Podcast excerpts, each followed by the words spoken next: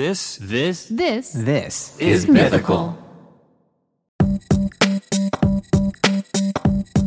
Welcome to Ear Biscuits. I'm Link. and I'm Rhett. This week at the round table of dim lighting, we will be talking about the new Good Mythical Morning, but more specifically, the response we've gotten to the new Good Mythical Morning and how we as creators have been And as humans, taking have been taking it. taking it. Um, we've really been taking it right in the whoop. in the ear. Here's the and spoiler alert. Uh, we haven't been taking it that well. no, uh, well, it's an interesting thing. We'll we'll get into all that, but Yeah. um, well, we should just get Well, into yeah, it. yeah, but yeah, we are but going, nothing. going to get into all that right now. Well, okay. So after a couple of episodes, then in a good mythical more, we had we addressed some feedback on the show being longer with four videos with different things happening. It's amazing how good I felt after after recording that video. But it wasn't up yet and I was just giving um I just felt like I was I was honest and I was addressing some misconceptions and you know it it's it's something we've done before. And then when it comes out, whenever whenever something goes sideways that maybe we didn't anticipate and we get negative feedback, if we like write a long comment and explain ourselves, or if we make a vlog or do like we did in Good Mythical More and explain ourselves that it we we we tend to get on the same page with the audience. And in anticipation of that, I actually felt better because I'm like, oh gosh, I just wish I could respond to all these comments. Um,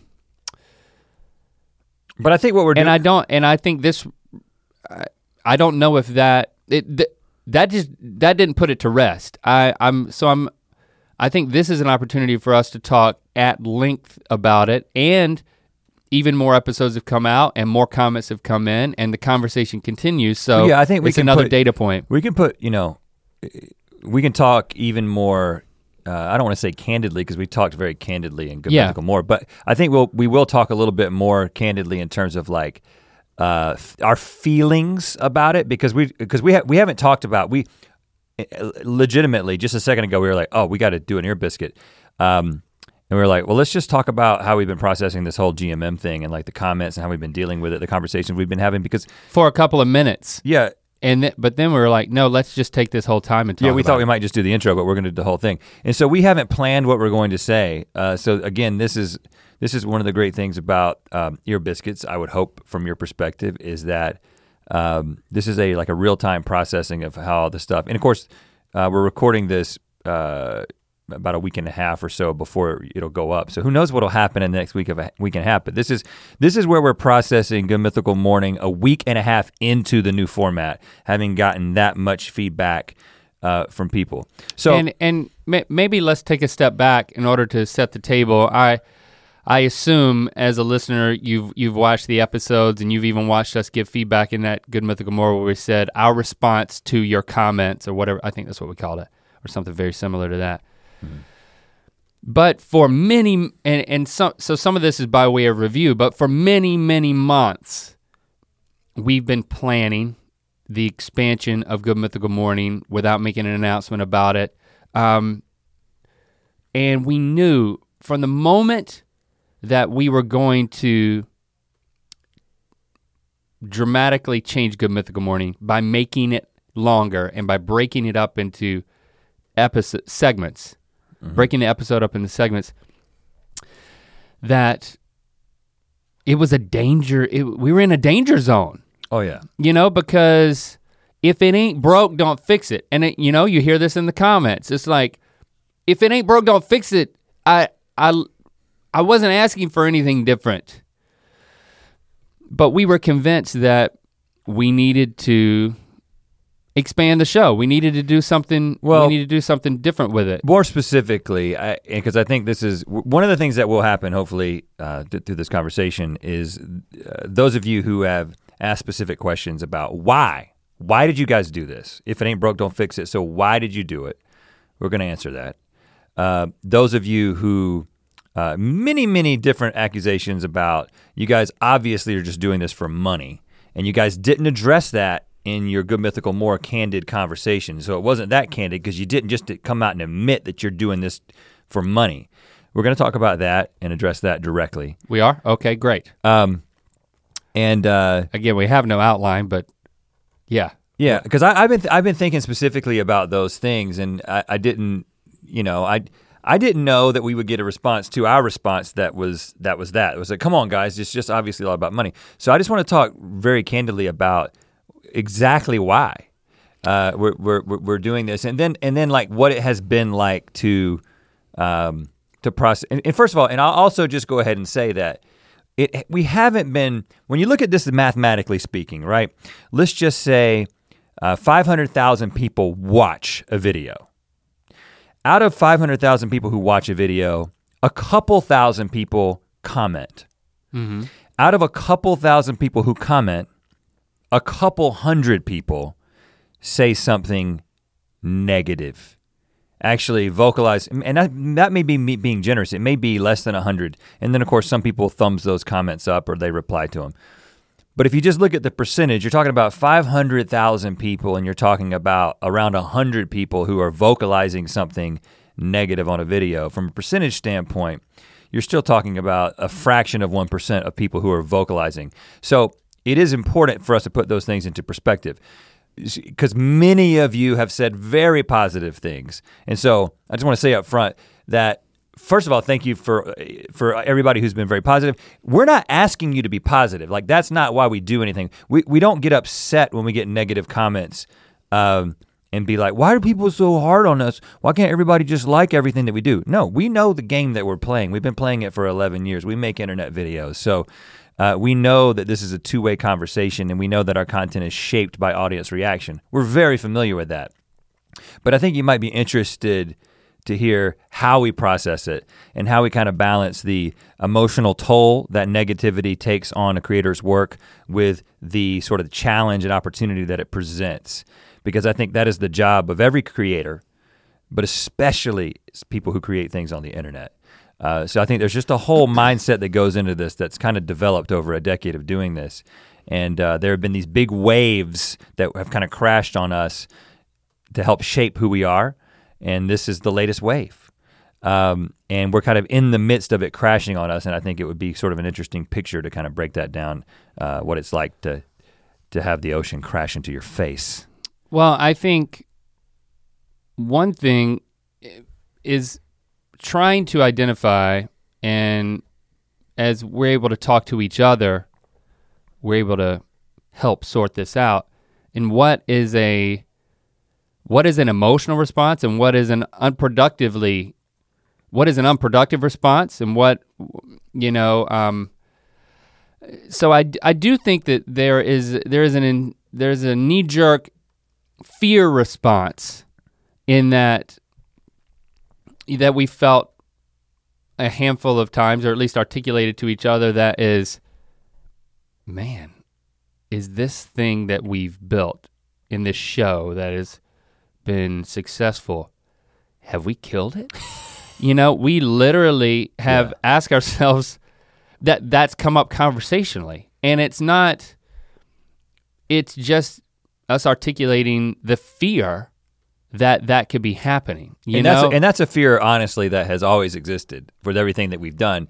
But there's more fear. We like well when we- you have one thing that has a thousand episodes and then Yeah, you yeah, toy with it and then people say after you release the first video you have people saying well you lost a subscriber I, it's that first you know it's like the first response to that is an emotional one and it is a fear response oh my gosh if that person said that how many other people are actually saying that Well, and then and, and and people go further than that. I mean, some people qualify their commitment before they qualify. They express their discommitment. I have been watching with my family yeah, for the past four years or since season X.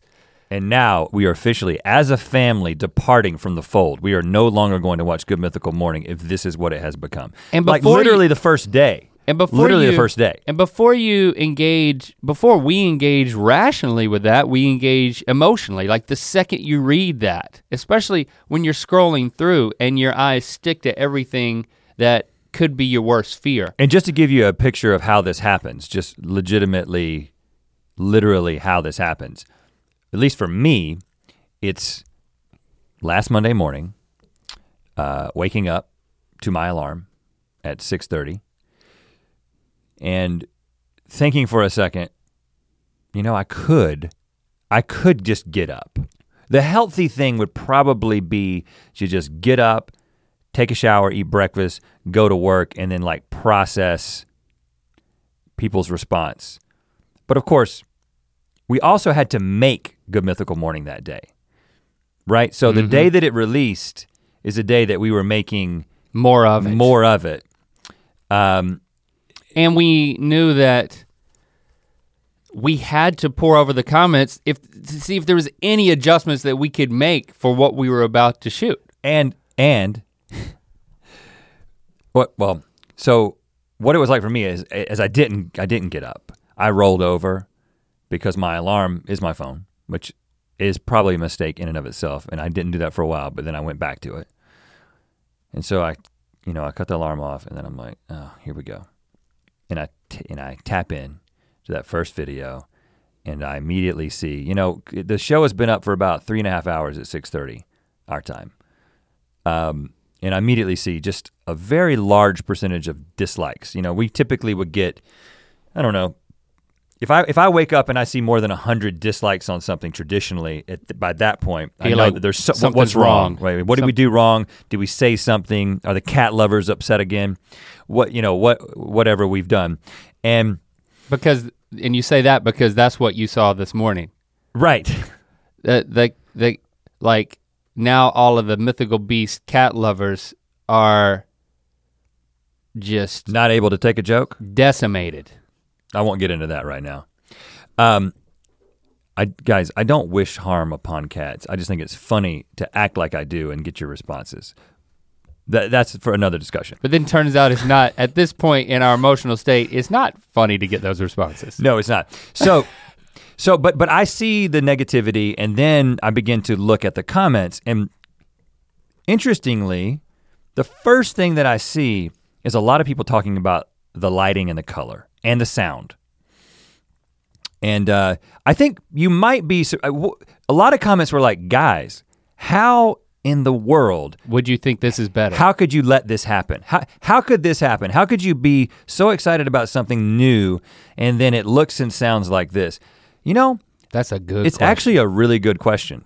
Um, but I will say that when my uh, this isn't a defense, it's just an explanation. When something has so many moving parts and has changed so significantly on the back end in order to accommodate what we're trying to accomplish, there are things that quite honestly fall through the cracks and it may seem crazy that something like that would happen.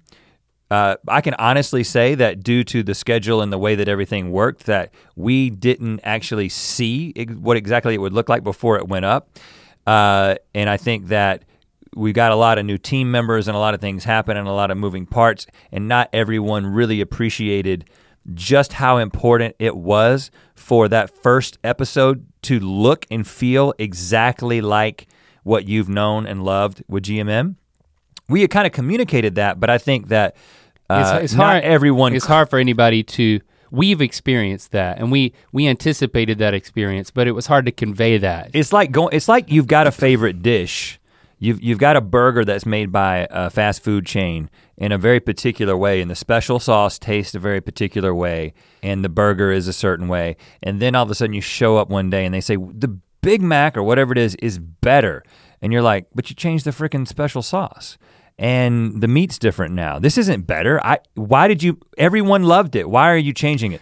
All great legitimate Well, questions. But but I think the the answer is we changed a decent amount of the equipment that we use to make the burger, but w- our aim was to make the same burger. yeah, yeah, yeah, yeah. And we just didn't it was I'll just say it's very hard to anticipate that some equipment changes would make the burger feel and taste and, and it be experienced that and this much is differently. I think this is a good analogy, which I and it's so frustrating when it's like, oh my gosh, it's like that is something we net we didn't intentionally want to change, And I- I think now this- it's so so much top of mind in the comments. It's like, oh, I you know, at least it's like we 100% agree, and we're we're fixing that as soon as we can. Well, well, and let me say that I think that the fast food restaurant analogy will hold up for a number of these aspects, including the whole money thing, which we'll get to in a second. But Nature Box is supported by Ear Biscuits.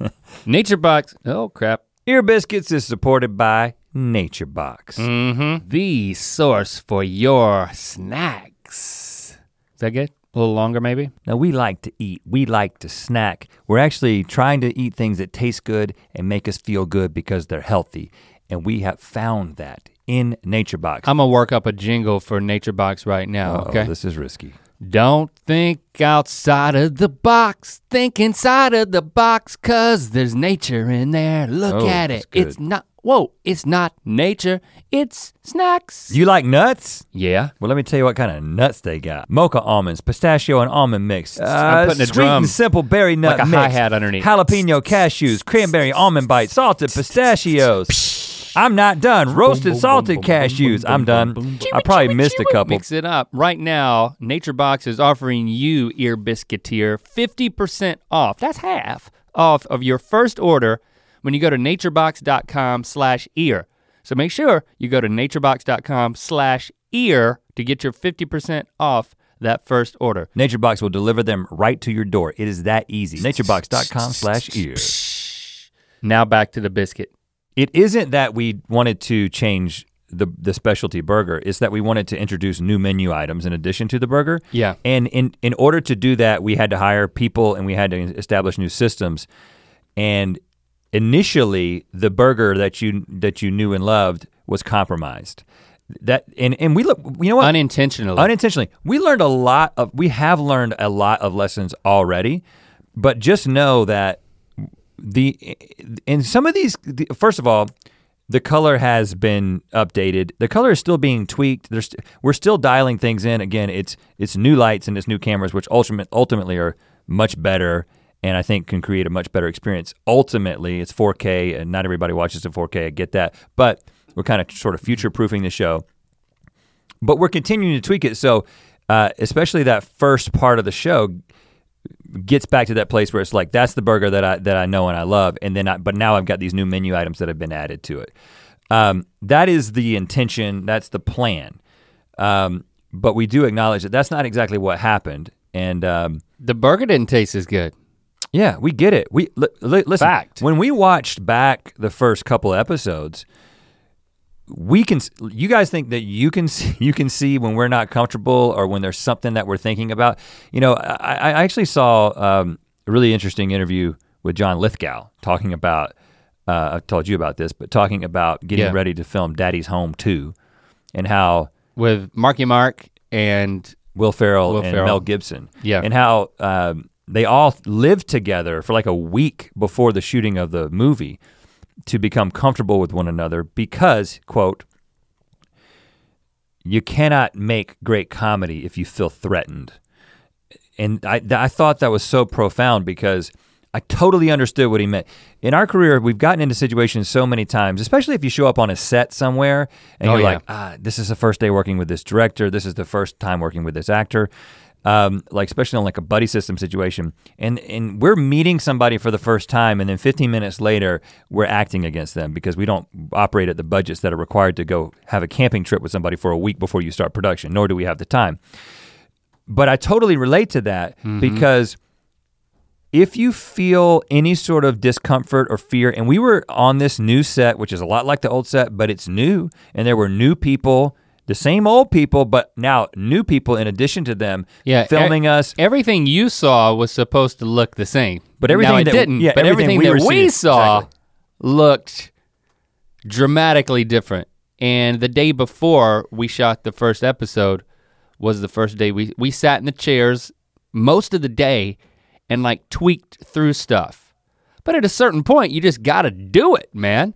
And it was um we weren't as ready as I wanted to be. Yeah, I mean, I think. and you never are. and well, in, in At retro, the first day of in retrospect, anything. and we talked about this. We, we told you guys a lot. Uh, uh, we we talked about this on tour quite a bit. That the combination of uh, writing the book and then going on tour, uh, finishing up Buddy System, and um, and then starting GMM 22. We call it GMM 22 because it adds up to at least 22 minutes. This was too much for us ultimately in the way that all these things coincided because typically, like we were coming back from a trip to Texas, I believe, and we basically got back, had one day looking at the new set, and then shot the show. And that isn't ideally how we would have done things, especially in retrospect when we look at ourselves and we're like, "Ah, we just weren't in a groove. Um, and we didn't complete, we weren't comfortable, we felt threatened. It would, that may be hard to understand for people who aren't performers, but you know how you act differently amongst friends and then then strangers, right? And there's this comfort level that you, okay, I, these people know me and they know they appreciate me for who I am and I can be myself.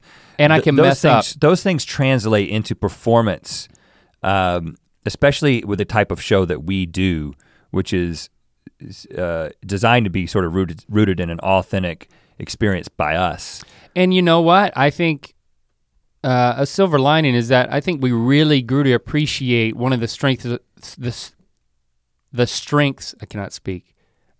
We really grew to appreciate one of the strengths of our show, which is honesty. You know, I that I mean, again, there is a there's a collective wisdom that we try to glean from the comments, and when words like sincere, sincerity, or sincere, or honest, or honesty come up in there, it's like okay, that's something that I think we we embodied, but I think we are much more intimately acquainted with that being a cornerstone of what our show is, like a level of honesty um, in our performance. That it's actually performance may not even it is a performance, but it's not. Do you know what I'm saying? It's not actually 100% of performance. It's it's like it's honest being, and it's a real. There's a real conversation. We're being our, we're being ourselves. there's real remarks. we're reacting um, in the moment. And you know what? We're still every second we shoot something. We're st- I'm still thinking about can this be more honest? Oh yeah. Like because we want it to be funny. We want it to be great. We want it to be the best. We want it to be awesome. Uh, you know, and you're thinking about all these things and we're trying a lot of different things in this in the different segments. And um it's a funny thing to be thinking about am I being honest? yeah. but it that's a nice byproduct of this in terms of knowing that that's a cornerstone of of of how we interact with our show and Yeah. Well, let, us talk about why, because I think that people could be Mm-hmm. still asking, but, but, but, but, but, but why? Why would you do this? Um, and we haven't even talked about what we're going to say here. So, um, I mean, what I'll, let me just start by saying that before any of this opportunity to do this expanded GMM came along, um, Link and I were having discussions about when Good Mythical, what's the name of our show? Good Mythical Morning? good mystical morning Good Mystical Morning, uh, when Good Mythical Morning would end. now that's it's you know if we would have talked about what we were going to talk about before we are now talking about it we probably would have i would have talked ourselves out of you saying what you just said Right. because i think And, and that's why I didn't tell you. And I, and no, I, I think I ultimately would have said, of, yeah, we should just we should talk about it. I mean, I just talked about honesty for the past couple of minutes. So I'm I'm glad that you said it, but again, it makes me nervous that all of a sudden you're nervous. Like, what? You were thinking about they were thinking about quitting Good Mythical Morning, or they're thinking about quitting right now. I will tell you, quitting is the farthest thing from my mind right now. Oh, of course. But Because of what we've done. but because of this, But let- and that was that's And- the exact and- reason and why. let me qualify because this is super candid. So I remember over a year ago just uh, starting the conversation, and I, and again, this is most often going to come from me because I right, I'm always living in the next moment. and I'm living in the the security of something working. Yeah, and and I and so and I and I want to talk about um, we're gonna get into all the money stuff and the and the why because I think it's in it's in our DNA, right? So the reason that over a year ago I was initiating a conversation just saying, I think we should set an end date. And I didn't necessarily throw out any times, and it was it wasn't months, it was years. An end date for Good Mythical Morning because the nature of what we do and who we are is that we create and we evolve and we change and we embark on new challenges and that's what we get off on and that's who we are. And I know that people don't want to hear that and people are like, but this show means this much to me and why would you abandon us? It's and and uh, you know that's a t- it's tough. Um, because we do understand that what we do for some people is almost like a service. We're like in the service industry of what we do uh, in giving you guys something. Uh, but I'll be just quite honest and say that I'm not going to do that at the, the, the, expense of my personal sanity, uh, at the expense of my family's sanity or health. Um, and also, the reason that we started Good Mythical Morning is because it was a new thing, a new challenge to embark on. And I do think that everything in life should have a beginning, middle, and end. And I don't know when the end of anything that we're doing is going to come, but it's just in our nature to say, let's not just let something just dwindle off into oblivion, but let's do something really, really well for a certain amount of time. And then when its time has come to end, let's end it and try something new. And I've always approached things, we've, we've always approached things like that. I might initiate some of that, but that doesn't mean that's not the way that you also approach things. Sometimes yeah. you just might need to be talked into it, but it's in your nature as well. Well, I remember one of the main conversations we were having, and if you were to guess when when this conversation happened, well, I'm about to tell you, so go ahead and get get the guess in your mind. It was on the way back from Venice Beach after we were shooting the roller skating scene from Buddy System season one. Mm-hmm. So I'm we're talking a year and a half ago, guys. That that um, we were talking about how much longer. Yeah, well, because we were t- we had taken a break from Good Mythical Morning to shoot Buddy System, and we were really enjoying doing it. It was like it was super engaging for us. It was like a new muscle was being a new part of our brain was being challenged and awakened. And but we were talking about what we had to talk about going back to Good Mythical Morning because we you know we had to have some preliminary discussions about what's going to you know the conversation we normally have what's going to change what's going what do we want to bring to the table when we start shooting the next season and the energy that we brought to it was I just don't want to talk about it. I don't know if I want to do it, you know? And we we knew we were going to do it, but we were just being honest about um how excited we were to do it. And it and it was because it was going back to the same thing we had done so much and is it going to really just be the same thing? How much stuff can we keep eating? Yeah. I mean, that we specifically we we're talking about those things. And well, and this go and this actually speaks just briefly sidebar. It speaks to the criticism that a lot of people have had about Good Mythical Morning uh, over the years, and I see these comments kind of being filtered in with everything else that's going on now. It's like, why don't you guys go back to what the show was initially? Just two guys, two friends talking to each other. Well, you guys, that's we're way past that. We've been past that for a number of seasons. And the very simple reaction to that is we don't want we didn't want to do that five times a week. That's not what we wanted to do. And it's we, funny and, and we quickly quickly ran out of stories to tell and things to talk about and needed things to do. And that's why I the did, show became In that same conversation, I I proposed that I was like not in the fall, but then let's in January, let's go back and let's just bare bones this thing and let's make it something like that because at least it'll like shake us up. And it'll be there'll be no it won't be about anything that we that we do besides the thoughts in our mind and the words coming out of our mouth. By the way a lot of what we have then funneled into ear biscuits. Yeah um, and got excited about. So it's not that we weren't excited about having conversations like the one we're having right now. Um, but but we we we talked about it and then that was the conclusion. But we also, yeah, we can't we can't take a step backwards but like we, that. But we also remembered what it was like to do that. Right. Um, so so and before we get into specifically the very specific catalyst that led to why we're doing four videos a day and why you see YouTube originals, everybody's like, why do I see YouTube originals on every thumbnail? We're gonna explain all that. Uh, but I just want to I want to talk quickly um, about uh, our trip to DC and how we went into the uh, Air and Space Museum and we spent a lot of time at the Wright Brothers exhibit and it just a lot of things sort Yeah. of like crystallized in my mind about how I wanted to explain what we do. Now, let me just start right up top by saying that us comparing ourselves to the Wright brothers is inherently pretentious. Um, and I'm that's not what I'm not saying that we're doing anything as significant as building a plane. Uh, we're not inventing a whole new industry. We're just making internet videos, which the ones that get the most views are the ones in which Link vomits. Okay, this is not sophisticated stuff. There's nothing to be commended about. We're just having a blast on the internet, and we found a loophole, and we're getting paid very well to do this. Um, th- that's just the honest truth. We're, but we did play the Wright brothers at one point in, a, in an epic rap battle, so we have some We- right. And they they the, the first flight was in our home state. It was, even though they're from Ohio, and we know a- that the people of Ohio claim them. There's a kindred spirit They there. did it in North Carolina, so screw you, Ohio. But yeah, they have this room that t- walks you through what they were like as people and then the different stages of invention that led to the first powered plane. And all the, The, things, first plane, and it's there, Yeah, guys. the literal plane.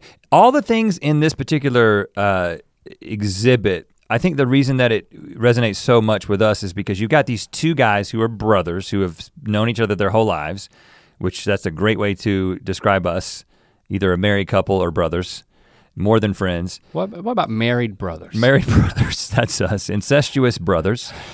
Uh, whoa, that took a left turn. And um, and also working on something that doesn't have an incredible amount of outside influence or precedent, right? So yes, the, so it's just like Yeah. two dudes in a room kind of batting things back and forth and constantly updating things and trying to make it better and, tr- and having a goal in mind and just working and probably fighting a lot and arguing over that. It was just such a compelling story. And then we saw the different iterations of flight. And one of the first things that they ever did, of course, they were bicycle mechanics at first. Uh, but then they went from they were they moved on from being interested in bicycles to saying, okay, let's figure this flight thing out. And I'm sure they were incredible bicycle mechanics. And I'm sure that they were doing some incredible things in the world of, world of bicycling. And I'm sure they had people who loved what they did with bicycles. But they weren't meant to just keep doing bicycles because it was in their nature to try to move to the airplane. And I'm sure that when they started experimenting with flight, there were people who loved their bicycles who got very upset with them. Again, this is a pretentious analogy. I don't think that what we're doing is as significant as moving from bicycles to flight, but just stick with me. Stop being so pretentious. Um, and then when they got to this point where they actually at one point they invented a kite that was a, a bi-wing kite that was up there uh, on display in this museum. Uh, and this is the beginning of them kind of figuring out gliding and just the power of a wing way before they got to propelled, you know, an actual plane with a motor. steering, steering it. Or yeah, or steering or a person on it. And I'm sure that kite was super cool, and I'm sure there were people who loved that kite and were like, "This is the coolest thing! You guys invented this awesome double wing kite." In some ways, asking us to continue to make the exact same show, to make the exact same product in the exact same way that people like, is like telling the Wright brothers to stop with the bicycle or to stop with the bi-wing. It's in their nature to continue to iterate, to learn, to move, to do things that could potentially fail. I mean, they took a huge risk when they stopped doing a very, very uh, reliable business and started trying to do something that was pretty harebrained and crazy, and people could get hurt, and people could fail, and other people could beat them to it. But it wasn't like they just started and said, hey, wouldn't it be neat to make an airplane? That's not how this whole thing works. And I think if you're a creative person, I think you'll relate to this you can't help but create and innovate. If you're creative, you're not doing something to try to meet some nebulous goal. You're not doing something to try to uh, meet somebody's expectations. No, you're literally doing it because you cannot help. The reason Good Mythical Morning has changed, the reason that we started Good Mythical Morning, the reason that we did Buddy System, the reason that we wrote the book, the reason that we did a tour, the reason that we're going to do whatever we're going to do next year is because we can't help it. We honestly can't help it. That's the starting point for everything that we do. It is in our DNA. We're built to do this kind of thing and to create and innovate, and we can't stop it. The difficult thing is when you fail. I mean, it was fascinating that once they it was after they had patented the plane that they started meeting with um, people. Of course, the first way to make money is through through military exploits of a plane, and um, they were doing a demonstration where they took a took a guy up who was a potential buyer from the military, and they're like flying him around and showing him the capabilities, and they crash and kill the guy. He died, and Orville was very, very seriously injured in that as well. And thank goodness our failures are not life and death, but to us on an emotional level, sometimes, Sometimes it, they feel that way. it feel it it's been feeling that way every day for us because every well, I won't say every single day, but I would say every day we shoot, there's at least something, or that we're trying something in a segment that is not what Good Mythical Morning has ever been. Um, it's um, it's something new that is experimental, and sometimes before we do it, we're like, we have to, we can't film this if we don't believe in it. We have to believe in it, or it's it's it's it'll never take off, so to speak. and while we believe in everything that we do, we also firmly believe that not everything is going to work. And some things you don't we don't believe in as wholeheartedly as other things. And you know, um, it's difficult to to give it your to give it your best and then when it and then when it's done, that's the next point you're like, that that didn't work. And we're not at a point because of the way we've committed in terms of production to like building these episodes, we can't and I mean it's this is not ideal, but we can't cut something. You know, it's like so there's a silver lining to putting something out that's like, you know what, this is not our best work. And it is we're still going to learn something. And and you it can be argued that you learn a lot more from failure than from success, but let me tell you, it's hard. Last night, you know, Stevie sent a Slack and she was like, fans aren't gonna like so and so so and so segment. After And we're like- saw it. And we're cause she saw it and we're like, we already knew that. and then I'm like, can we pull it? Can't pull it. She's it. like, can't pull it. You know, and it's so like, you put it out there and you learn you you learn your lessons. like, why are we, we? Now we're we're inviting more critical feedback that we already know, And- and that and that that that's that's like walking into a burning building where there's no one to rescue is what it feels like. Well, let- you know, it's we- like let's- this is just for our own pain. Let's come back to the whole like the way that we're seeing the process of like throwing things out there and learning from Okay, them. Because, okay. Because I want to continue with the story of yeah. of like why, why because I still haven't talked about money and I know everybody wants yeah, to hear we, about we that. should we should go back to that because so we've made the point that we're from a creative standpoint we're compelled to remain we have to remain engaged. It's what we talked about and, And- it's just how we work. And when we say things as audacious in some of your minds as one day GMM will end or we are having that conversation, it's because we know that when it ends, something else begins, and that's what we live for, right? And so, and there is a balance between wanting to do things that make audiences happy because it's so amazing how like there's people who do daily vlogs and then they stop and then the people can love you so much. And the day you change the thing that you've been giving them it they become like um, uh, a druggie who has suddenly been taken who, who's been taken off of their you know their supply. And they turn like we read the drug dealers in this in this analogy and they suddenly hate the drug dealer and so we I've seen it a million times how quickly an audience will turn on you and begin making all kinds of accusations about how you've gotten to Hollywood, you've lost focus, you're not rooted anymore, uh, you forgot who you are, you forgot where you came from, it's all about the money, and this to begin just unloading judgment on you. And it can be, it's, it is, you know, I love the relationship we have with the fans, and I love the fact that uh, we do take feedback and they have made all this possible. We couldn't, two guys just hanging out in a room being funny with each other does not a job make unless there are people to watch them and then sell advertising against. That's how this whole thing works. But it just, it's just to be completely honest, it just kind of sucks to know that the day that you take something away or you change something, the avalanche starts. And it was never about liking you, it was about liking what you were being given. Um, and I know that there's a lot of mythical beasts who that's not what it's about at all, and have been are, are going to be supportive through everything and kind of get this. But there's a lot there's a lot of people out there who it, this is a very this is a transactional relationship. We produce, they consume, and the moment we change the thing they consume, they get very mad at the producer. And it's just a reality. And I'm not complaining. I'm not complaining about it at all. We signed up for this. It's just an unfortunate reality of humanity that there, there it's not, a, there's not, it's not a love relationship. It's a consumer relationship, and the moment that it changes, they become very angry consumers. Uh, I get it. It's just an unfortunate reality. But let's talk specifically about the money, um, because I think those people who are levying this particular accusation that just be honest, guys, you did this to get more ad revenue. Four times the videos, four times the ad revenue. I think that that is, I would venture to say that the people who have levied that accusation are A, not particularly creative people, and B, definitely not business owners. Uh, it's an interesting thing to run a creative business. When your business is to entertain people, there are two things that you have to, to weigh constantly. The first that you have to weigh is are you creating something that is going to be received well? Like, are you doing a good job creating the thing that you're supposed to use to create to entertain people? But the second thing you have to ask, and you have to ask these questions in tandem at the same time every single time, is is this a financially responsible choice?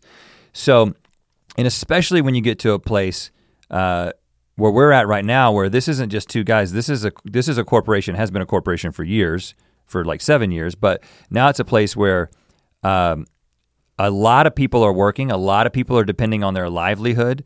Uh, there's dozens and dozens of people who work at Mythical Entertainment. So every single, we don't just, we're not just these dudes that come in and just say on a whim, this is what we want to do today, guys.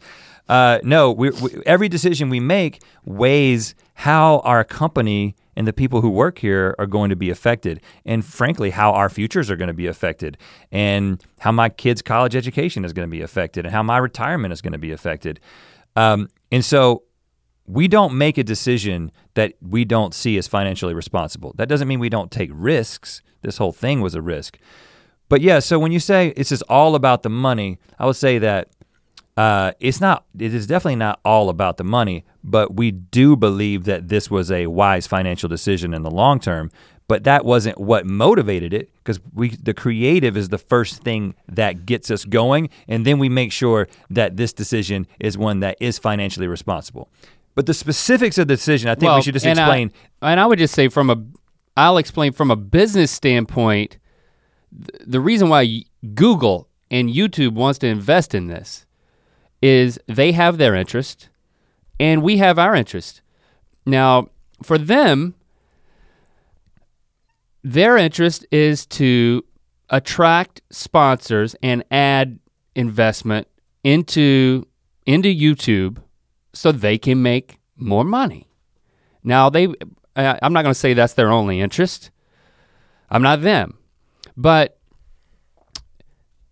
you can't there, we're still at a point in the industry where we're trying to help uh, potential sponsors understand that sponsoring internet content is just as valuable or i would argue more valuable mm-hmm. than um, a television spot or radio spot or whatever other type of billboard spot that people are advertising in um, back of a bus bench spot, yeah. what, whatever it is.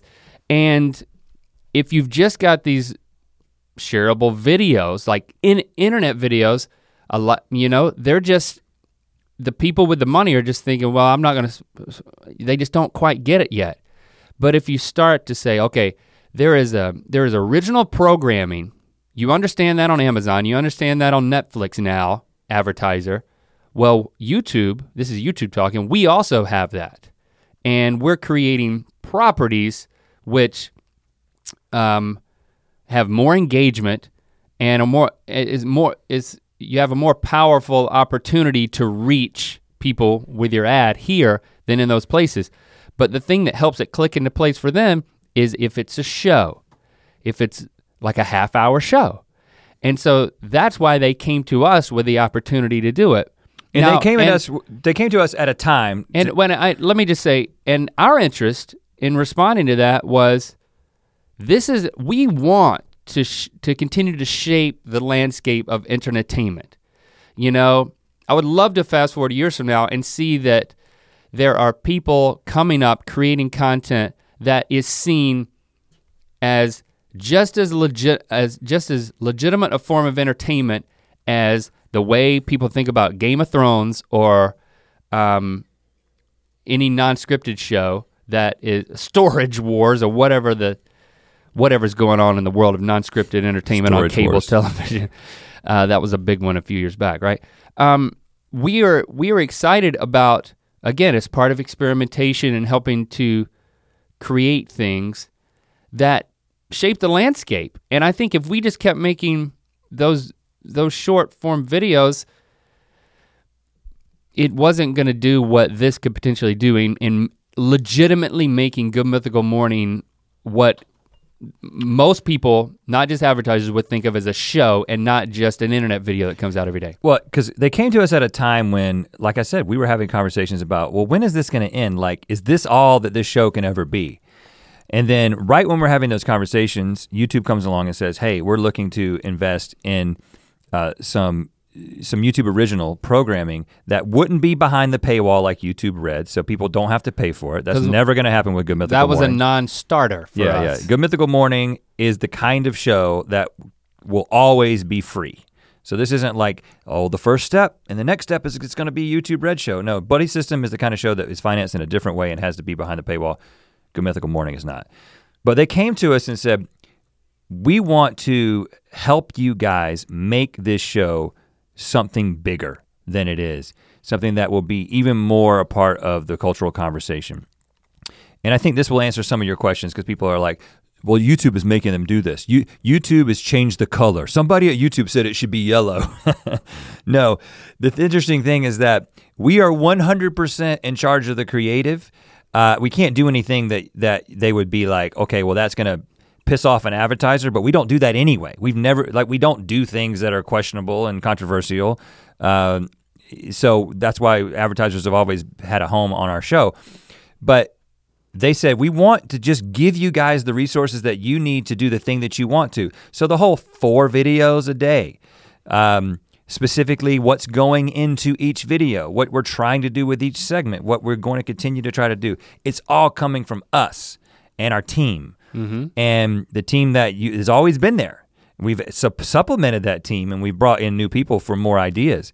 But this is not a YouTube is sitting there waiting for oh uh, change this. Let's make it sound different. Let's make you guys sound like you're further away because that's what we're about at YouTube.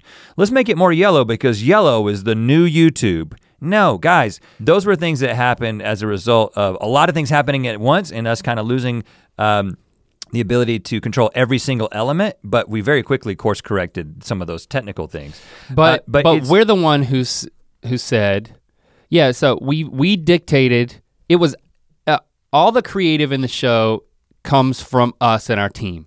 In turn, Yeah. but the same also- way it has always been. Yeah. Um, and we said yes to the opportunity because we wanted to develop the show for all the reasons we talked about, and just to just to make it add more to it, to add more sides to the fast food menu of Good Mythical Morning. Um, maybe even turn it into a sit down restaurant experience. But To keep pushing it. we wanted to we- we knew we had to make them segments you know the original assumption was well you'll just have one long video well we did that it's called the mythical show and we said your half hour of not having to click around on the internet well you know what turns out people wanted to click around on the internet. We were wrong. It was a it was a it was a lesson we learned that nothing reaches out when you have a big honking 22 minute to 30 minute video.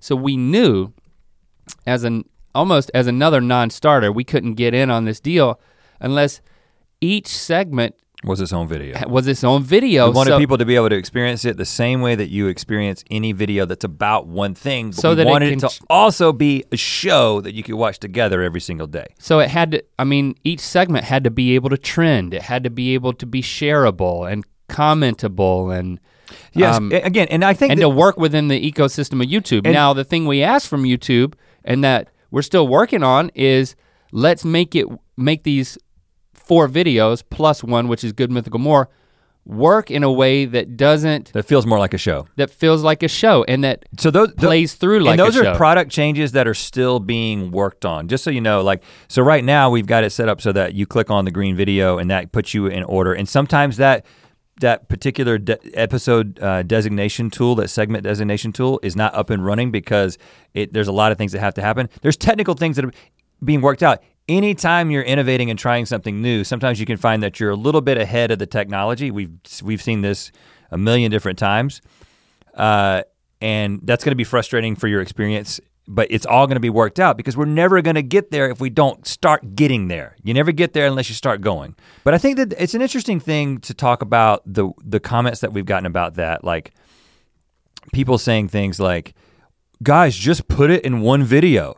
Guys, just put it in one video and then also post all the other videos on their own."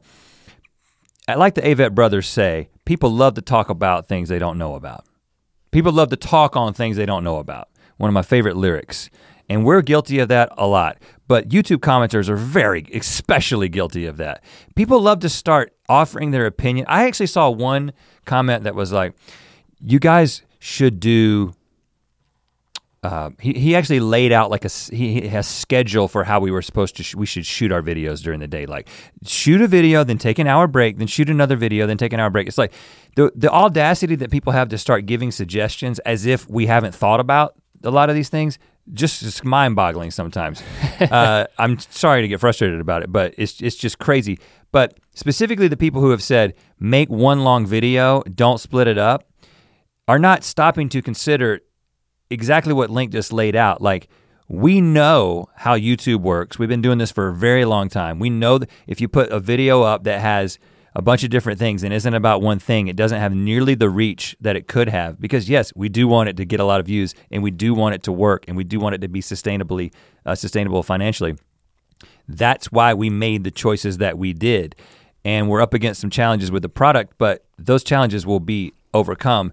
But it's just amazing to me how quickly people begin to throw out things and just, I would just encourage Well- people to just be like, why don't I just stop and think, like, maybe they've thought about this particular thing, or maybe I should pose this as a question. Well, you can get frustrated with those comments, but those are ones that are easy to ignore. You can ignore those because So there's no truth. I, I just don't think I don't think we should we should be dwelling on that. In in order to shift the conversation, I will say that question mark amount of time down the road. Um, if we if Good Mythical Morning, this new version of the show, is not better than the old version, then we have failed, and that is on us, yeah, the two of course. us. and Now, it's definitely not guaranteed to work. no, now the the It's a risk. the tough thing is is what's going to happen. How long is it going to take for us to f- figure it out enough? You know, um, we say things, and so that's why we're still in this scary place. And it's weird because, well, we say things like, well, if we make the first video, what we call the A block, the first segment of the show, if we just give them basically the same experience as Good Mythical Morning, this is what we talked about before. I think that's coalesced more in our minds even since then. Like, they don't, you know, if it's seven minutes, we're getting complaints. It's like, well, we got to make sure that we're making that. We need to make that first video the best video it can be, and that should probably that can we have an app. They have an appetite for that to be a little longer than the shorter versions that we're making sometimes. It's weird because we didn't intentionally make them that short. I don't think it just kind of happened. I think Yeah. actually I think we did. I think with like the weird ways to open a cereal box, we did three As before we do we would do four or five. And you know, if we used to do five and now we did three, maybe we'll do four. Well, you know, we're th- those are reasonable tweaks that we'll be making. And I think in the short term, we just have to make sure that like if we're saying, all right, the first video is going to be basically the old GMM experience, and then we're adding the sides to your meal that you didn't get before. Then it's just a question of those other things that we're adding. Do you find yourself wanting those over time? And if you don't, then that's our problem. And that that is our challenge. Like, you know, it's frustrating to get over the speed bumps of the transition of the technical stuff, the color, the sound, and you know the the stuff that you'll you'll never need to know about about the back end of um, how things work now, so that you have the experience you want. But once you get through that, it's like, are we actually going to create a show that's good? I mean, Well, I i- think- is the well- is this is the second segment is the third segment? Well, let me say that I think that well, uh, two things. Number one, I don't think we finished the money question. I know oh, you want to go back to that? All right, so let's pause my question. Let's go back to the money question. because I because I, was leading up to something and it never let me get there. All right, yeah. So I want to adequately answer that because people are going to be like, he's still dodging the question. so so we want to make money. Uh, well, Is it that's I mean, Uh, no, that's not. Uh, in order to have a sustainable company that will outlive us, we want it to be financially sustainable. Uh, to run a company of this size uh, does take money. So every decision that we make, we make sure that it is going to ultimately be a better financial decision than the previous decision. That does not motivate initial decisions. We, we, we said a long time ago, we sat down many years ago and said, the only rule in this business is we never make a decision just for the money. We will never just just do something just for the money. We are led by our creative uh, in- inclinations, but then you bet your butt that we're going to take the best offer that we get. We choo- we go with the publisher that gives us the best deal. We go with the the provider that gives us the best contract because we're responsible business people, and that's just the way we operate. Um, given the also given that people will let us do what we want to do creatively, which is definitely the case with what what we're doing with YouTube. But I will say that uh, we don't go off to Calabasas and buy seven million dollar homes. That's that's not how we operate. Okay, um, there are YouTubers who do that. Uh, we've never uh, lived a lifestyle that was like, hey, let's siphon as much money out of this company uh, and hire as few people as possible so we can go be rich fat daddies. Uh, that isn't how we operate. That's not what we're into. Um, we make good money doing what we do, but the vast majority of what we make, we reinvest into this company, into other people and other ideas, and more of our ideas to try to do the next thing. Um, and so while there's no guarantee that this particular move will be more lucrative than if we had never done it. So it's not like, okay, we made X amount of money and we're making 10X money by doing this, or we're making 4X money. That is definitely not the case. If you look, Well- i- and it's also a different structure and how all this is, is happening. I, I just think Well, let me just finish my thought. finish your thought. So it's not like we're going to be making four times as much revenue by doing this. You can look at the numbers of how many views that we're getting. We didn't think that, oh, we get a million and a half views on one segment every day. If we make four, we'll get six million views. It, that, we know that's not how the internet works. We're not getting as many views on any one segment as we would have gotten before. So that's not why we're doing what we're doing. Um, if this is if this is successful, we stand to make more money with this model than the other model, but that isn't the motivation for doing it. And we take all that money and we reinvest it back into the company to continue to develop new ideas because that's what we're in this for. We're not in it to buy $7 million homes. We're in it to make incredible things that will leave a legacy. That's just that's why we do what we do. But I also don't think it's fair or you know to put a to be in a position where we're defending our purchases or That's uh, true. or honestly critiquing how much other people pay for their houses. I mean, Uh, you're right. You're so right. let's not let's not do that. I I just don't think I don't uh, I just think that that I'm just saying there's no evidence for saying you guys are all about money. There's no tangible evidence in our lives. If even if But now, honestly- you can care about money if you want to. Well, I feel like if if somebody, you know, when you're making an allusion to people spending X amount of dollars on their house in in in whatever place it is, I I just I think our point is that it, I I just don't think you should scrutinize that. It, this is what I think. I just and we've talked about this. I just find it weird that for the restaurant analogy that we've Yeah. talked about, if you add something to the menu and then people show up at the restaurant and they say, What are they doing adding something to the menu? They're just trying to make more money.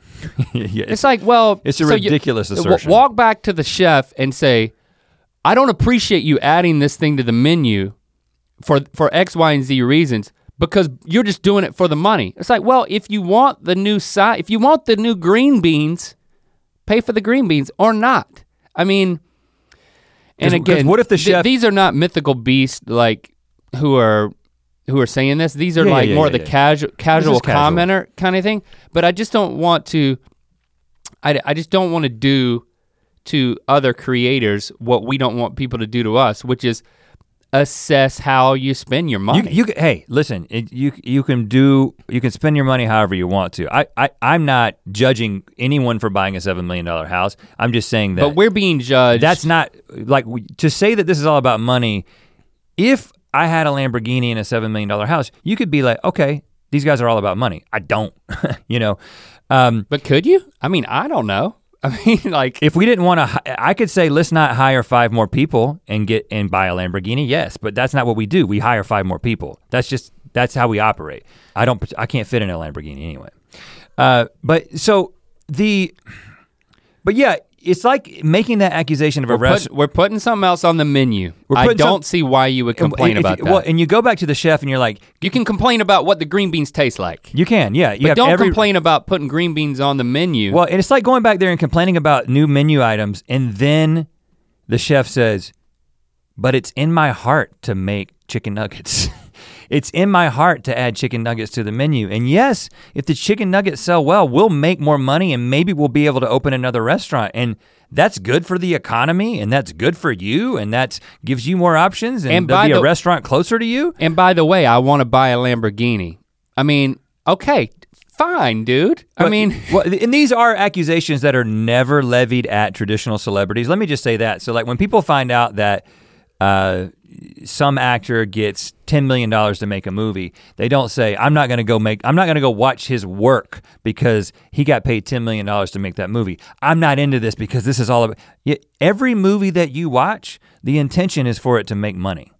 Um, everything that you're a fan of with very, very few exceptions, the intention is to make money. If you're supporting someone on Patreon, uh, you may say, well, why don't you just do that? Why don't people just pay you directly for what you're doing? Well, the, the reason that the person is asking you to pay is because the intention is to make money with it. Now, it may not be the first intention. The first intention is probably to be creative or to make chicken nuggets or to do whatever. Uh, but ultimately, they can't sustain it and they can't do it because we live in a uh, we live in an, in an economy. we live in a world where uh, money is how we, tr- we, it's currency based. This isn't a barter system. Uh, so because currency is involved, these things have to be financially sus- sustainable. And I think a lot of these comments come from kids. Again, I think a lot of comments come from kids who don't understand economics and they definitely never ru- run a business. Um, I guarantee you that there's not one person who owns a business who has made that accu- that accusation. Um, but yeah, and that's why we should move on because we're getting worked up, but it's not. No, yeah, I just think it's. It, I think it's I- it's what- worth saying because I saw I saw the comment so many times, and I took Okay. that one personally because Yeah. if you tell me that the color's off, yeah, you're right. If you tell me that the sound's off, yeah, you're right. We're working on it. You tell me that this particular segment isn't funny, yeah, you're probably right because if you don't think it's funny, it's not funny to you, and we're gonna try to keep being funny. But if you say something that's just a a bold-faced lie, I know. that just is especially upsetting. I agree with that, and I also have been upset. I guess I'm concerned, and I just wanted to say that, like, is it you, listener, right now, are probably just as frustrated as we are. You know, Yeah, it's yeah, like yeah, yeah, yeah. Here, here's the thing: like, we did that Vice interview, the the like within the hour of shooting the vlog where we responded to comments. I'm like, I made the comment um, that during that thing, I was like, I didn't know if I was gonna start crying. I just, I just had that like, or if I was just angry, or if, you know, it's just like when you get so frustrated, you just like want to, you just find yourself crying out of like an angry, frustrated cry, and that's what I described in the Vice interview, and then I, I'm getting a lot of feedback on on Twitter that people feel sorry for me, and it's you know I I we're verbally processing this thing, but I I, I don't know. I, it's not. I don't want you guys to feel sorry for us. I also don't want you to feel like we're accusing you.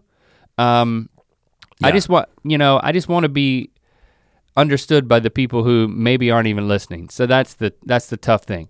Um, That's a good and point. maybe we never will be.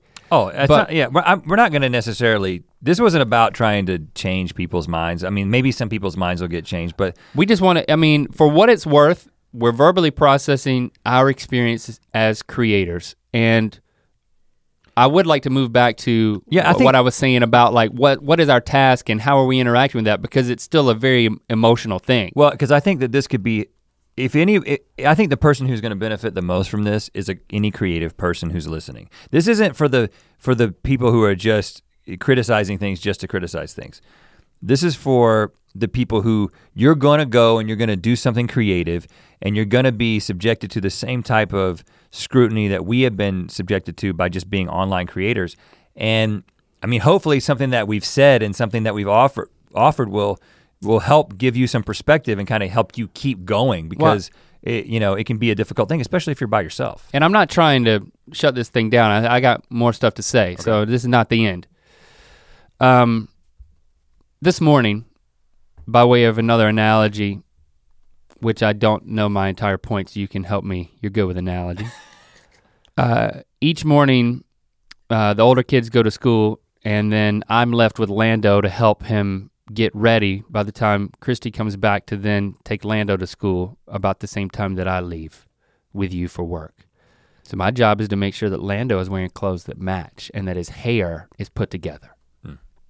Not This an easy mo- task. This morning I did that, and um, you know he he invites my my my input. He's like, Dad, I'm gonna pick out the shirt and then you pick out the pants to go with it. He doesn't like me to fix his hair, but he's gotten used to it. I go upstairs, I get ready, I come back down, and like Chrissy's taking him out the front door, and I'm telling them bye for the day. And Lincoln turns, not Lincoln, Lando turns around, seven years old, and he looks at me, and he's got this funny look on his face, and he's like, "What you're wearing doesn't match." and it was these brown pants, which I hardly ever wear, because I and literally I'd spent ten minutes upstairs right before coming down trying to figure out what shirt, what the heck shirt goes with these pants. They look like they look like pajama pants, but they could also look like trousers that the Wright brothers would wear. I'm like, I can do this, man. And I'm not wearing this shirt. I'm wearing another shirt, a, a green button down. And then Christy's like, yeah, I would just wear like a, a monochrome shirt, like a you know, Like a black t-shirt with headphones on it. black t-shirt and maybe like your jean jacket. But when the seven-year-old that my job is to make sure what he wears matches, to all of a sudden to hear back from him that what I'm wearing doesn't match, and he's right, it was tough to take. And you know, I think our audience may have bristled a little bit at one of the things that I think maybe I said in the um, in the vlog and and more when I said we don't want to just give you what you want. We want to give you what you don't know you want yet. And I just I don't I think it may be that that may not have settled on some ears in the right way. Um and I you know I, I don't know the I guess for me the point of the story is it's difficult because I do feel like you're to this is something new but you're to like it.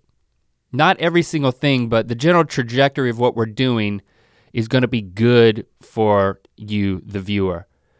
And then when I feel like that's our job. Our job is to come up with stuff that you didn't know you wanted and give it to you. Not just keep giving the same thing. Anybody can do that if it, you know, a lot of people do that. Well, But then but then to hear back from them that no, this is not what I wanted and this is how it should be is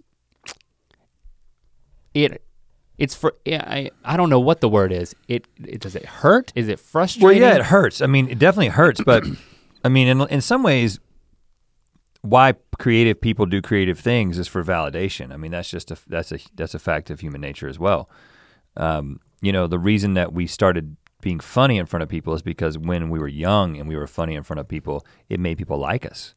And there's there's there's there's sort of this empty part of every comedian, every performer that is looking to to fill that hole inside of themselves with the response that they can get from an audience. Uh, it's an imbalance. It's like a it's like an imbalance in a battery. There's a positive and a negative charge on each side, and if that battery is completely balanced, there's no charge. Uh, so I think the imbalance within a performer is they're constantly trying to balance it out, and it actually is the engine that runs their whole system. And we're no different. I mean, we love it when we create something that we love but then the that's just like that's the opening salvo, right? That's the serve. And then the volley back is the audience liking it just like we liked it. Mm-hmm. And them taking it and understanding it and appreciating it for all the reasons that we intended them to. That is the challenge of any creator whether you're a painter, a filmmaker or whatever. And, and that's so, what that's what I was saying that, that And when they just catch the ball, when they just catch the ball and say, "Why the hell did you serve it like that?" I'm not going to volley that back to you. Why, why would you do that? You're like, "Oh, that hurts. And you're like, but you don't understand. This is like a new kind of serve. And trust me, everyone's gonna be doing this serve in 10 years. And we really believe in this and we're trying it out. And it doesn't always mean it's going to work, but we're not going to stop just because the per first person doesn't hit it back. We're gonna we're gonna keep trying and keep trying and keep finessing it and and updating it. Well, because, that is our cha- that's the challenge that we've set up for ourselves because that if, we've signed you, up for. If you keep and serving now we're in it the, the same way, if you keep serving it the same way, they're gonna get bored. Oh yeah. That's the thing is that you don't think you're gonna get bored, but people have a tendency to kind of come into the world of being a mythical beast and then kind of leave. You know, we meet people all the time. I would say the absolutely the most common thing that we that we the conversation that we have with people when we meet them in public is I used to watch your videos all the time. It isn't like, "Ooh, I'm a huge fan of this." It's just like, "Yeah, I used to watch your videos." Or I have a we actually heard a guy the other day say, "My ex-girlfriend used to watch your videos." He was like removing himself from it as far as he possibly could. He didn't realize. And it doesn't it. mean that My response was, I'm sorry. Yeah, it doesn't mean that uh, you didn't stop watching because we changed. Some people may, but most people are just like, I, you know, I just, it's tough. It's tough to stay committed to something for a long time. Actually, the fact that we kind of evolve and change is is one of the reasons that there's people that have been around for for a long time. But, but our, our challenge right now is what I was saying that we have to make this longer version of the show, show better than just the one segment yeah. show that it used to be. Yeah, the burger's got to be better. And then the fries and the green beans have to have to be better. And then there's green beans at this fast food restaurant. That's one thing that's throwing me a little bit. Yeah, and it's like they're not fried. Well, we've made some green beans already. You know, okay. at the fast food restaurant, and it's like, okay, are we gonna keep doing it? How long are we? Beans. Now. How long are we gonna keep making green beans? That's weird. They really lost. They really lost themselves now that they got green beans. It's tough because there's stuff that's gonna come out that you know we don't have your response yet. and We know it's gonna be negative, but we had it. We we decided to try it, and yeah. it's and we don't expect you to act like you like it, yeah. but um, I I I do feel this pressure that like, okay, do we pull back and do we just get, like there was the the episode with the cryozone. Like I'm so proud of that episode. I was like, I told you, I was like, I watched the whole thing before it went out, and I'm like, this is a crowd pleaser. There's not one of these four segments or Good Mythical More that is not like anything we've done. And I felt good. I felt good. And then it, you know, it came out and I was like, the views are down. So I'm hearing something's wrong with the view count. But then also, people are loving the fact that we did something like backup plan where we went and we we froze ourselves in these this cryo tank, and I'm like super proud of that that we're able to bring that back. Yeah. And do like ho- hopefully do more field pieces.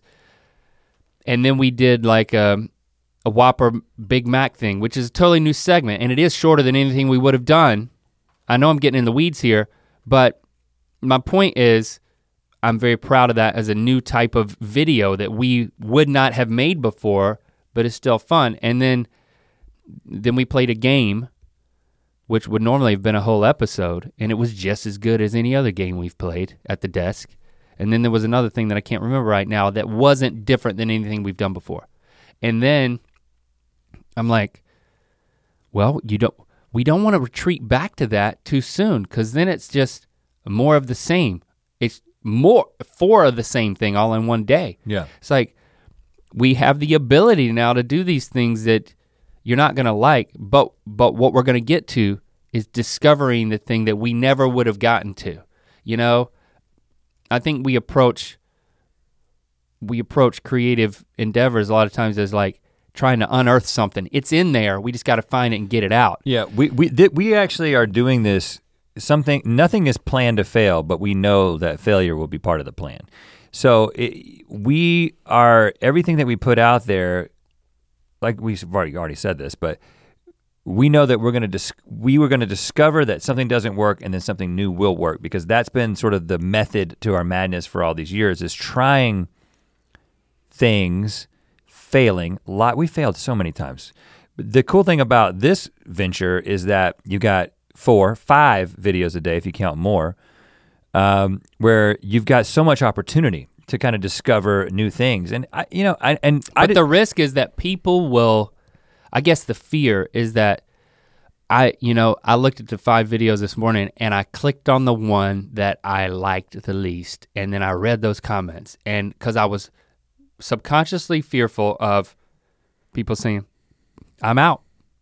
Because I think it's a ridiculous thing to say at such an early juncture in the evolution of the show. But at some point, if we keep getting those, then that becomes a problem. And so I'm prematurely scared that people are really gonna check out and give up on our show because we may do the thing just as great as we always has, but we're do, we're doing something that's like embarrassing. Well, I think that this is what we signed up for. You know, we don't make these videos in a vacuum. We make them for an audience.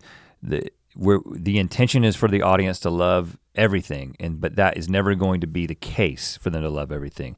But we want them to love the general direction and general effort, and we want more people to be watching a year from now than we're watching a year ago. Um, and that's that's that's what we're trying to do. Now, to answer just a couple of very specific things, people are like, uh, "Why don't you? Why can't you just make a? If you're going to do four times the videos, why don't you just make an episode of make four traditional episodes every single day? So it's like four 10 minute videos. It's like I don't even feel like I should have to. I've seen that so many that comment so many times.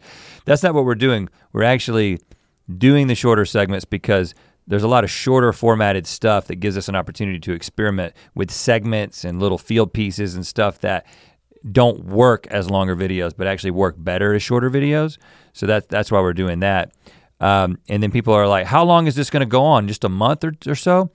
Uh, it's going to go on for at least months. Uh, it's not going to end anytime soon, um, and uh, we're going to continue to tweak it and make it better. But we have every intention for this to be the new normal for Good Mythical Morning. Mm-hmm. Uh, we're not saying that it's not ever again. If it doesn't work, it doesn't work, and we go back to what we used to do or something new. We don't know what we're gonna do, but we don't begin things knowing the end. We just begin things and then we learn and we adjust.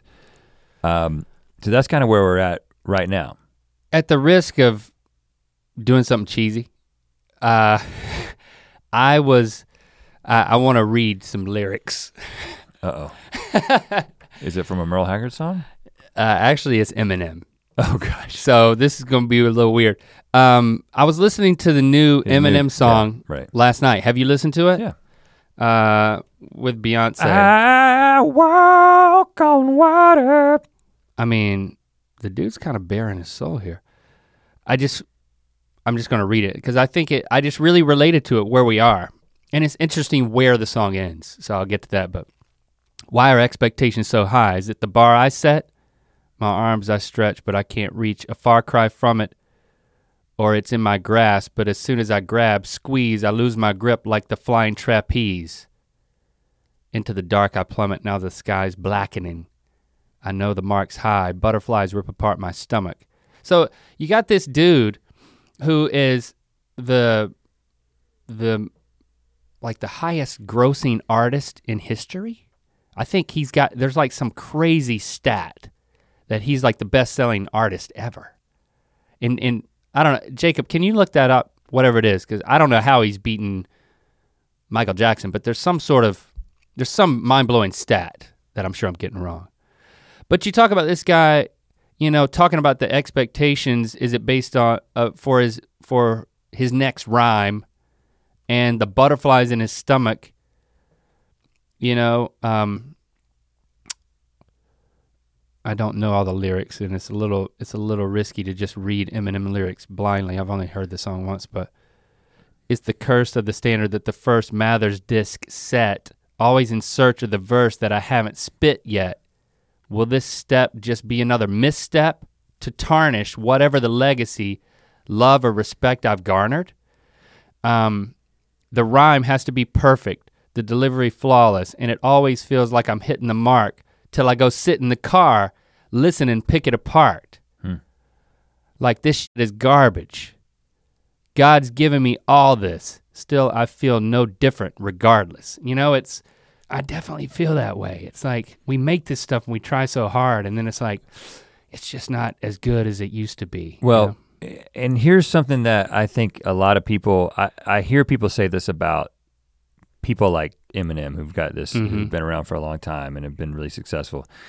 It's just like this guy's got more money than God. He doesn't need to work another day in his life. Why doesn't this guy just sit out in his backyard and paint? right. It's like the only person who would actually say that is a non-creative person. And I don't I truly don't believe that anyone's non-creative. We said in our book that everyone's creative, it's just people don't know it yet. It's like people who say I don't remember my dreams or uh, people who say I don't dream. You do dream, you just don't remember them. It's some part of your brain you have to unlock. But I think that this accusation uh, or, or this expectation that when somebody has seen some kind of success, that why do you sit around and this is not we're not anything like Eminem. That's that's again we're not the Wright brothers and we're not Eminem. But the reason that he's sitting there toiling over this bar that he set is because he never did it to be successful. He never did it for the money. He did it because he can't help it. He's in search of the next lyric. He's in search of the next bar that he's going to spit. And that's what that's what keeps any creator going is like you just what is the next thing that we're going to do? What is the next thing that's going to connect? And is it you know are we ever going to connect like we used to connect? That's the fear that every Mhm. every single artist has. Um, and i think that um, when you're doing it in a place that is it's just the feedback is so immediate and so raw. And it's, i mean it's not the same for a guy like him because he's not you know but He- because he's so huge and so big the oh, yeah. amount of feedback is just an avalanche of feedback so this he can read a magazine and see what people we we're not in magazines so we can't Oh, no. see what people think about us through And- magazines we just look at youtube comments And he has to craft an album. I mean, even in a world of single streaming, he has to craft an album where it's like, I went away, I worked on this thing, I came back, and I'm slapping it down on your counter. and you you're can't gonna- change it once it's out there No. Um, that's the luxury we have we can change it what was the stat? So he has a few different ones. He was the best-selling artist in the 2000s in the U.S., and he is the best-selling hip-hop artist in the world. Best-selling hip hop artist in the world, best-selling artist of the 2000s. Yep, that's what it was. I knew it. I knew it had to be related to some. Yeah, the 2000s. I mean, he goes on.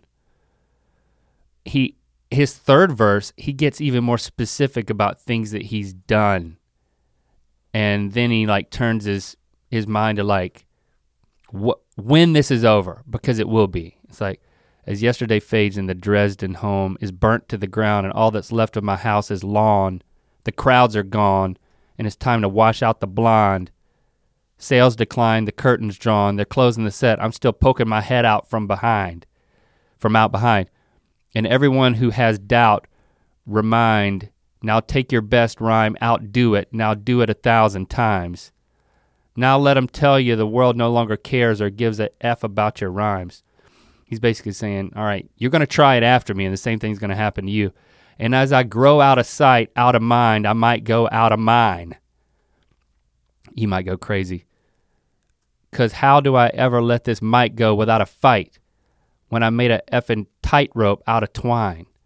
But when I do fall from these heights, though, I'll be fine. I won't pout or cry or spiral down or whine, but I'll decide if it's my final bow this time around, cause, and then Beyonce sings, beyonce um, cause I'm only human just like you. I've made my mistakes. Oh, if you only knew, I don't think you should believe in me the way you do, cause I'm terrified to let you down. Oh, if I walked on water, I would drown. And then he's, and then the very end, he's like, cause I'm just a man, but as long as I got a mic, I'm godlike. so me and you are not alike. Bitch, I wrote Stan. And then at the end he's like, I'm still fighting. So Yeah, it's like he goes right back into He it. knows there's gonna be an end, but like I, I feel like that's that's that's where we are. Very much engaged in a in a creative fight. I don't think it's a fight with commenters. I don't think it's a fight with um critics. I don't think it's a fight with anybody's feedback. I think it's a fight with the creative goal that we set for ourselves. It's a fight with It's- ourselves. It's this it's a fight with a mountain that we have created. To say, okay, we are now gonna climb this hill. And so I, I really think that's it. I don't think it's that we're turn you know, we get frustrated with with people, but and well with comments and feedback. But it's ultimately a lot of it taps into a fear that we're not going to be able to accomplish what we've set out to accomplish and that may be embarrassing or it may be worse. It may put our livelihood or our kids or grandkids that we don't even have yet at least as far as i know in in jeopardy in some way. And it's not irrational fear it's an irrational fear. Well, it's irrational. but it's a fight that we're but the fight that we're engaged in is creating something that's going to express who we are make money in the process in you know in a way that we're not going to apologize for to accomplish more of our creative vision and we don't know if we can accomplish it There's no guarantee that it's going to work.